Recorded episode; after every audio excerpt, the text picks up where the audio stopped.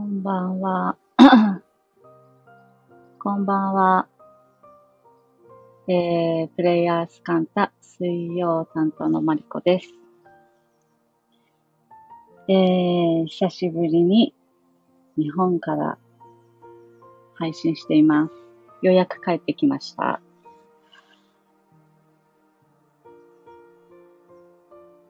まだちょっとぼーっとしてるんですけど。いやー、何について話そうって、ちょっとなんか、いろんなことが、いろんな話が頭の中を駆け巡ってるんだけれど、どうしようかな。何の話しようか決めないでスタートしちゃったんだけど、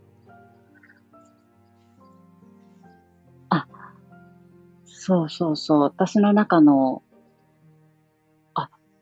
もう全然尻滅裂ですいません。なんか、このスタイフの BGM 選択肢がすごい増えてるっていうことにさっき驚いて、思わずこんなメローな音楽を選んでしまったんですけど。ちょっとね、話がポンポン飛ぶ予感しかしない。えっと、インドにちょうど行く直前に、あの、ガンジーの夢を、ガガンジーとは知らずにガンジーの夢を見た話をしたような気がするんですけど、ここでしたかな？個人チャンネルでしたのかな？ちょっと忘れちゃったんですけど、その時に、えー、ガンジーについてそこまで深く知らなかったんですけど、サティアグラハっていう非暴力運動の、えー、私は真理をこう、語るというか、真理を、そう、そういう、えっ、ー、と、不服従に対するなんか方針のスローガンみたいな言葉があって、それを夢の中で私が誰かにそういうふうにするんだよっていうのを伝えているっていう、なんかね、不思議な夢を見た話をしたんですね。で、そのサンスクリット語のサティアグラハっていうのはもちろん私は知らなかったんだけど、後から調べたら、そのガンジーのその言葉っていうことを知って、で、ガンジーについてきちんと知らないので、この間、あの、ポッドキャストの古典ラジオでガンジーの回を聞いたんです。知ってます？古典ラジオって。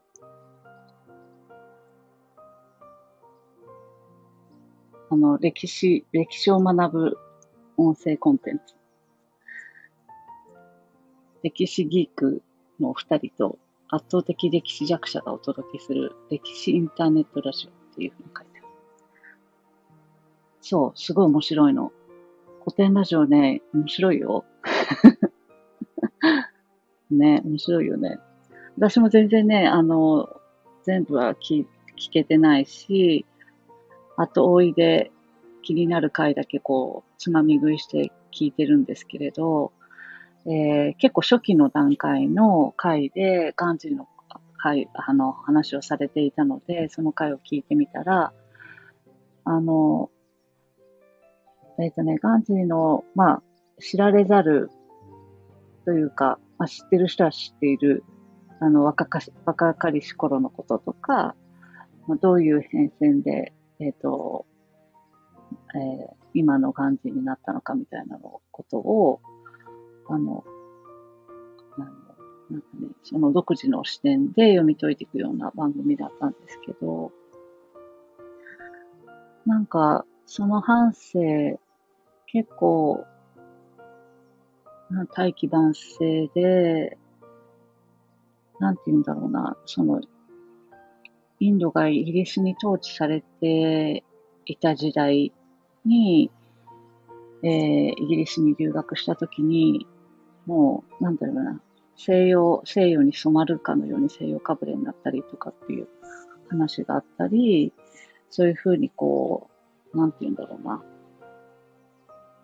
現地の人になりきろうとしているような若かりし姿みたいなのを聞いていたら、ものすごくね、自分自身とかぶ、かぶってしまって、ああ私も中学時代そうだったなっていうのを、久しぶりにちょっと思い出す機会になったんですよね。すごく、私はフランスに行って、なんで自分がフランス人じゃないんだろうっていうのをよく感じていて、なんかこう、染まろうとしたというか、もう自分軸を放棄して、自分とは別のものになろうとしていたような感じだったなっていうのを、すごく思い出したりしてました。うん。っていうのと、後半ね、その、非暴力、えー、相手が誰であろうと、どんなに、なんて言うんだろうな、権威がある王族の人だろうと、暴力を振るってくるような人だろうと、誰に対しても、ものすごく、なんていうの、抵抗しなくて、常にこう、穏やかで安心している態度でいた。つまり、あ、で、なんて言うんだろうな、王への謁見とかもこう何も用意しないでこう言って、そこから自分自身から出る言葉っていうものを伝えたりしてるって話を聞いて、ああ、すごくいいなっていうのを感じたと同時に、あ、そうあれたら誰しもがいいよねっていうふうに思いつつ、なかなか日々の状況に反応してしまう自分ももちろんいたりするので、なんかそういうね、えー、あり方のスタンスみたいなものに対して、もう一回なんかこう、ちょっとこう、うん、思いを馳せる時間だったんです、そのラジオ聞いてて。っていうのが、私が、えー、マウイでのプレイヤースカンターを開催する直前ぐらいの、ぐらいにそのガンジーの話を聞いて思いを馳せてたんですけど、で、そうこうしてたら、えっと、マウイでのプログラム提供があって、それは、えー、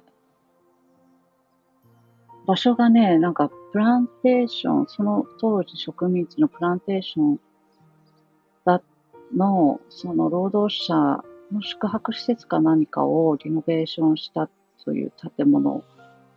らしいんですけれど、とてもなんだろう、そそれで趣があるし、何かそういう歴史を感じるところだったんですよね。で、ロビーとかものすごくインテリアにも重厚感があって、すごいこのなんて言うんだろうな、歴史を重ねてきた、えー、っと、家具とか、まあ衣装も古着とかさ、あの、ジュエリーとかもそうだけど、で、その歴史の分のなんかこう、重厚な重みみたいなのってやっぱあって、ものすごく、えー、その家具とかそこの家具で守、ホールドされている場っていうのに、ものすごいそういうものを感じてたんですよね。で、また話はちょっと飛んじゃったんだけど、えー、そこの場はリトリートセンターといって、誰もが自分自身と向き合うために、えー、ヨガをやったり、クリスタルボールの瞑想を受けたり、えー、様々なこうプログラムが日々提供されているような場所なんです。で、別にそれについて説明はななかったんだけれども、えー、私たちが、まあ、いつもリトリートプログラムだったり、エネルギーワークをの場だったりをで、えー、見守らせていただいて、場をホールするときに、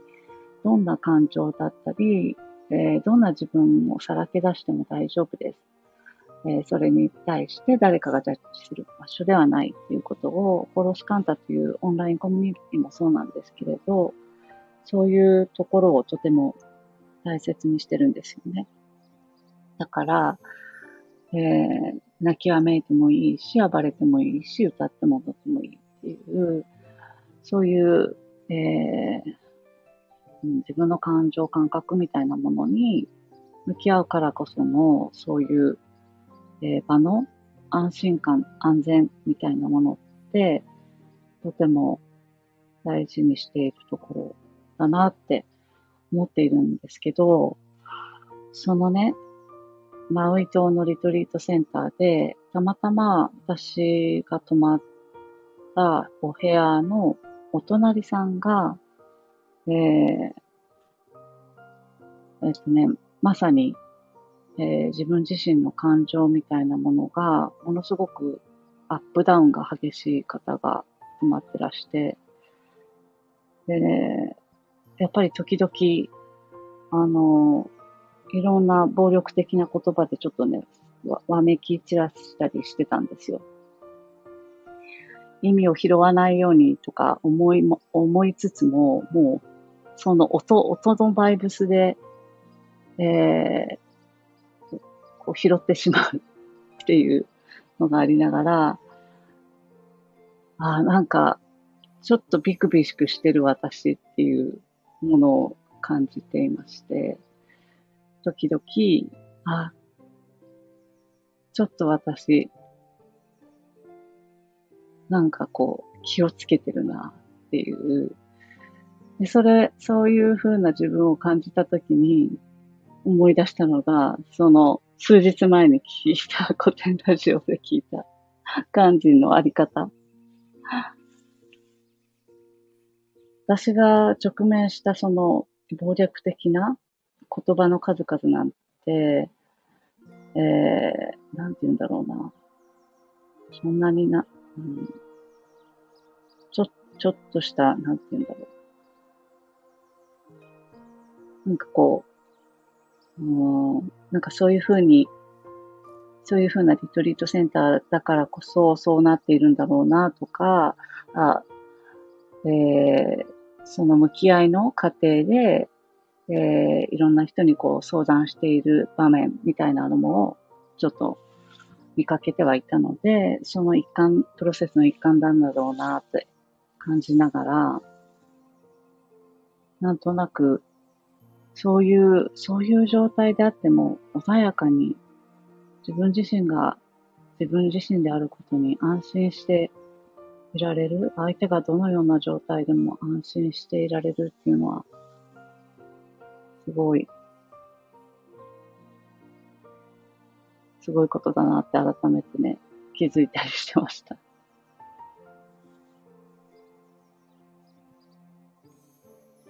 そんなことを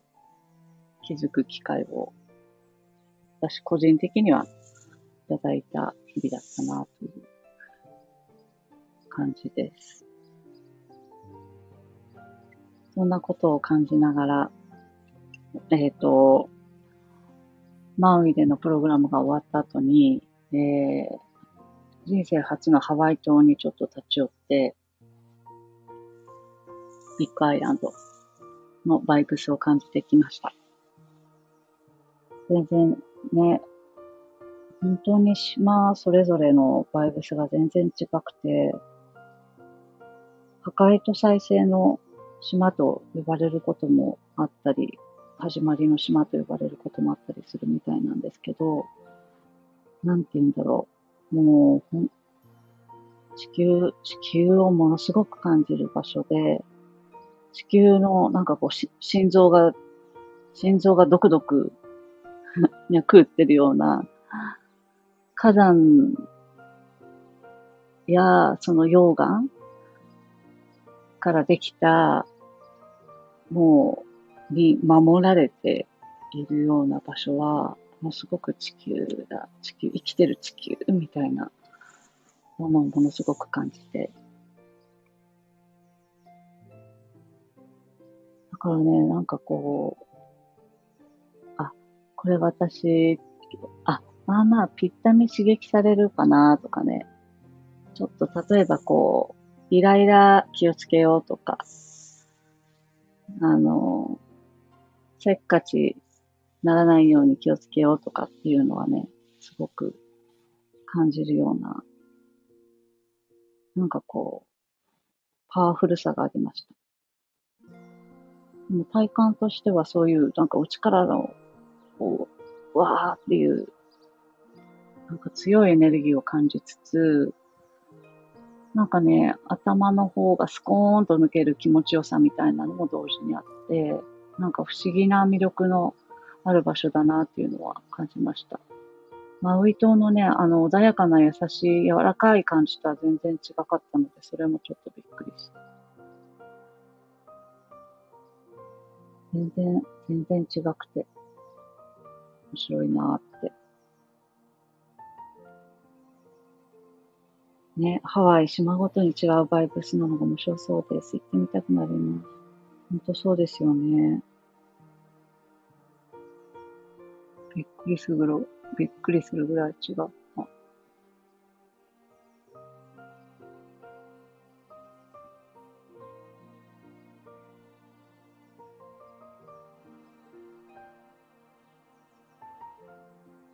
ハワイ島、ハワイ島もう一回行きたいな。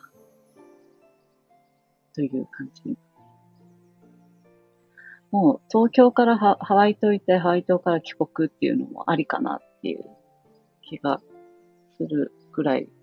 なんか良かった。地球みたいな。すごくワクワクした。なんだろう。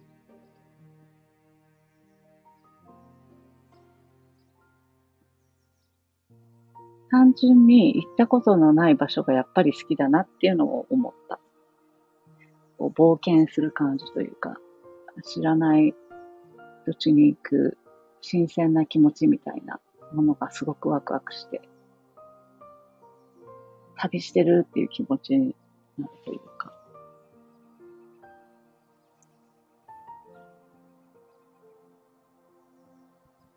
でね、その帰りの飛行機で、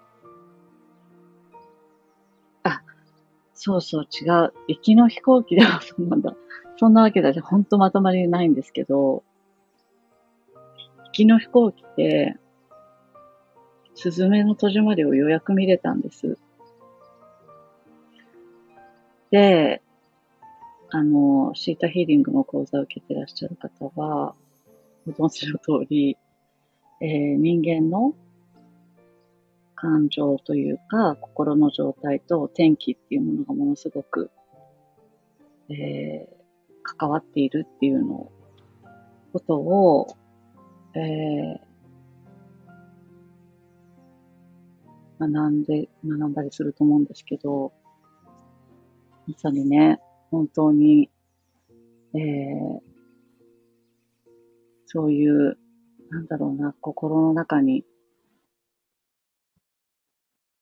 なんて言うんだろう。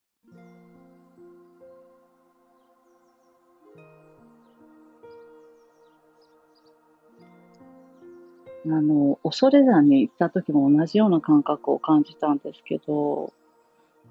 青森、あの、三途の川のある恐山に行った時に、ものすごく人の、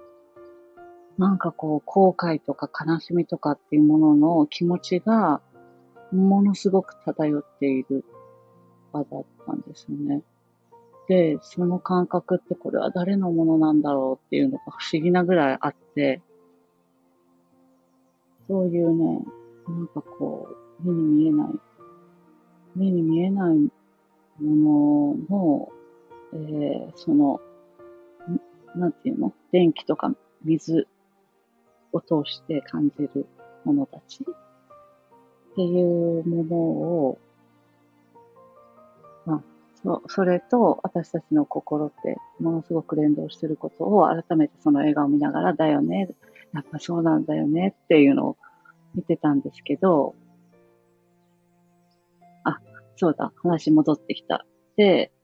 私たち、マウイ島滞在中に、えー、ハリケーン、台風が来たんです。一日、えー、半日？一日弱ぐらいで過ぎ去ったんですけど、まさにね、その時、あの、ドクターマイケルも、マイケルも同じことを言っていて、私たちの心、心がね、心に内的世界に、えー、同じハリケーンが来てるねっていう、本当にそことの連動を、なんかね、よりクリアにまた感じるような、マウイの日々でした。話戻れてるかな？全然また変わるんだけど、話が。で、帰りの飛行機の中で えー、行きの飛行機でも見たんだけど、途中で、行きはちょっと寝ようと思って寝ちゃったので、途中でやめたんですけど、帰りの飛行機でもう一回ちゃんと見ようと思って、えー、インド映画の RRR を見たんです。RRR で合ってるのかな皆さん見た方いらっしゃるかなすごくね、えー、大ヒットで面白いっていうのを聞いていたので、でものすごく長いんだけど、全然飽きないから見た方がいいって言われて、で実際ね、飽きなかった。インド、本国では確かね、長すぎるから、なんか途中休憩が入るらしいんですよ、インターバルで。トイレ休憩みたいな。日本ではね、ぶっ続けで放映していたらしいんですけど、この間まで。なんかね、あ、それで、また、あれ、なんでまた私、インド、あの、えー、イギリスに統治されていた時代のインド、まさに1920年ぐらいに、また思いを馳せることになったと思って、その時のなんて言うんだろう。近代史というか、っていうのを映画を通じてまた触れることになって、あ、やっぱりこういう、うん、戦いの場だったんだなっていうのを改めて感じながら、あ、ちなみにね、すずめの涙もね、RRR もね、私な泣いちゃうんですけど、どっちも涙しちゃう。結構泣いちゃった。面白かった。で、なん、なんて言うんだろうな。そういうふうにこう、感情的に揺さぶられる、そういう、うん、ものを描かれていることを感じながら、なんて言うんだろうな。な、なんて言うんだろう。なんて言っていいのかわかんない。えっ、ー、とね。えー、えっ、ー、と、うん、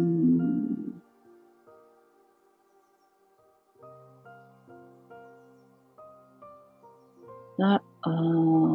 なんか、よくわかんない感じ。えっ、とね、い誰にでも、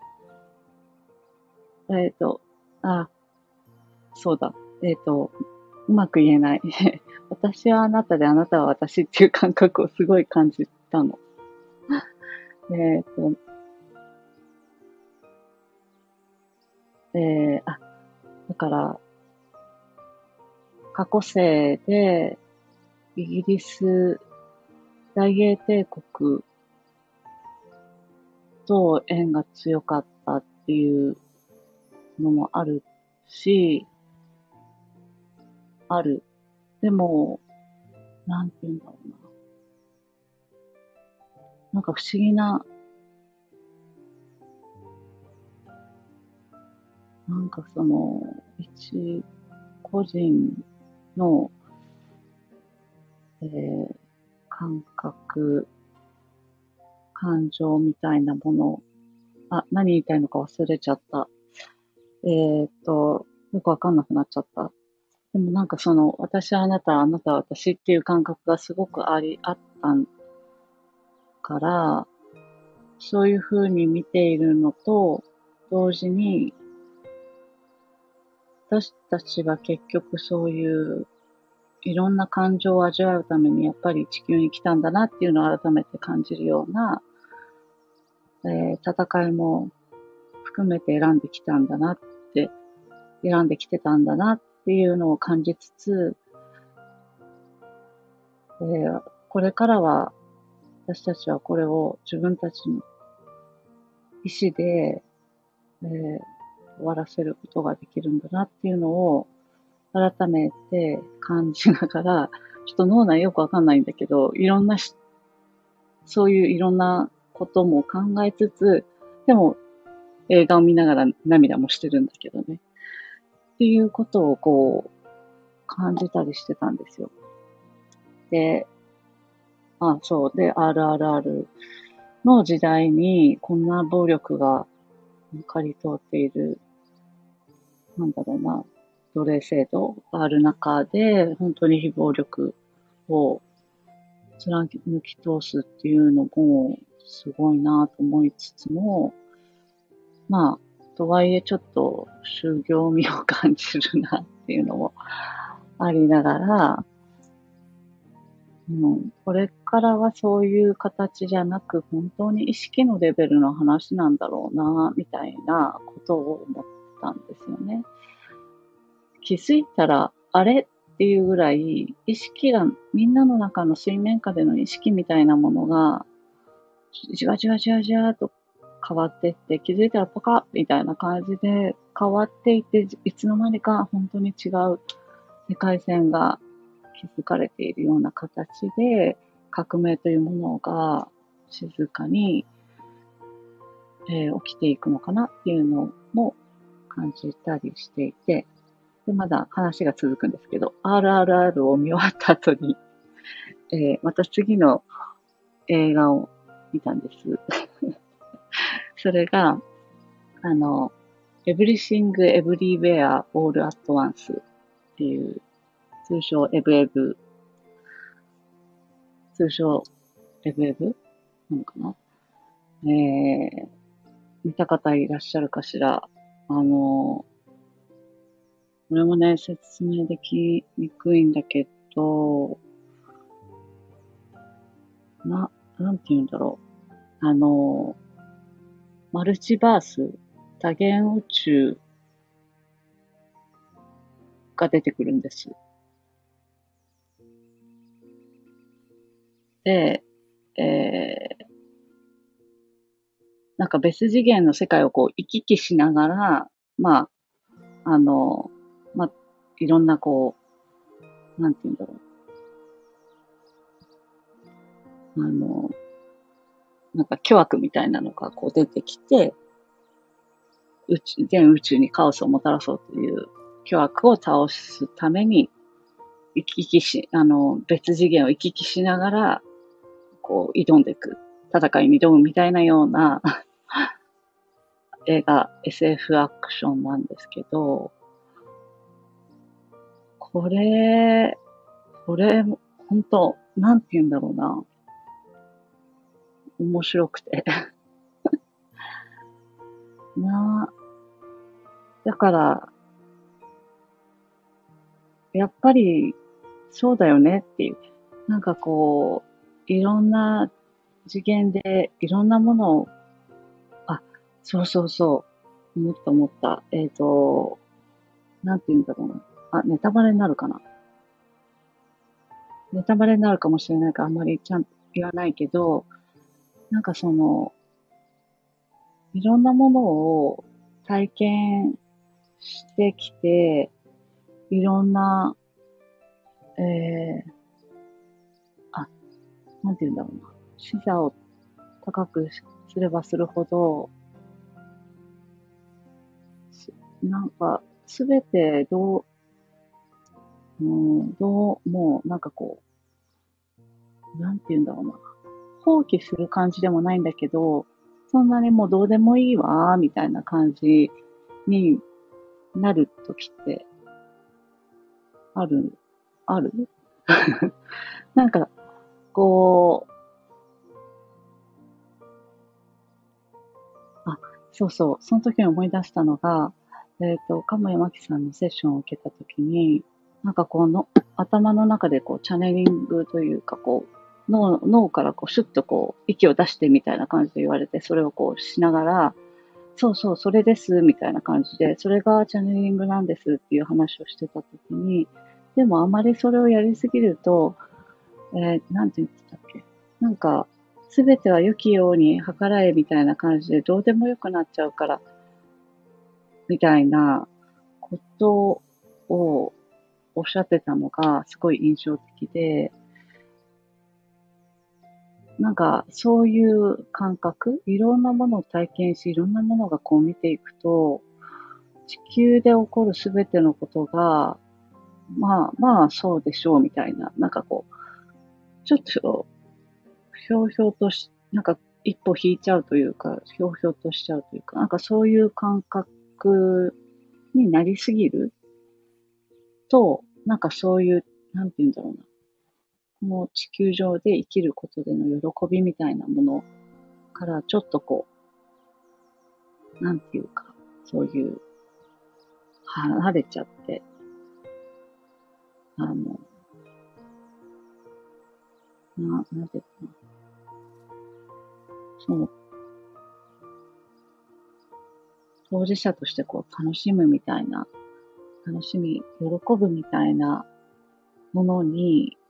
こう、戻、戻ってこなくなること？何言ってんだろう、私。あ、っていうのが、ある、かなっていう。何言ってんだろう、私。思ったんだけどえー、要は、あ、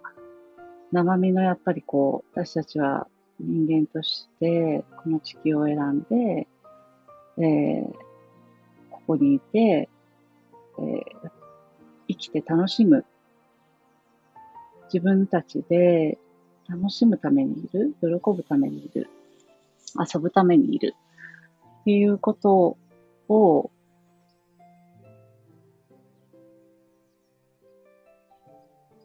何言おうとしたのか忘れちゃった。っていうことだなって思ったのと、話が繋がってない。えー、うん。あの、そうそう。なんかこう、時空、時空のこういう話をするとこう、時間軸みたいなのがちょっと、こう、地球から離れちゃうこともあるんだけど、離れそうになるというか。でも私たちはやっぱりこの瞬間瞬間の、なんか味わいというか、喜びというか、楽しみというか、この本当に瞬間瞬間を味わいに来てるんだなっていうのを、改めてすごく感じるんですよね。うん。あ、そう、だからもう次元、多元宇宙とか考えるとすごく膨大すぎて、ちっぽけになりすぎちゃうんだけど、そう、なりすぎちゃうんだけど、そういうふうに、えー、なんていうかこう、えー、自分自身を、えー、俯瞰して、メタ認知して、自分自身を癒すために、そういうふうなことをするのはものすごくいいんだけど、それだ、それはやりつつも、やっぱり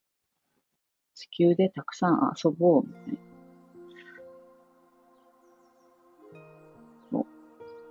いうことを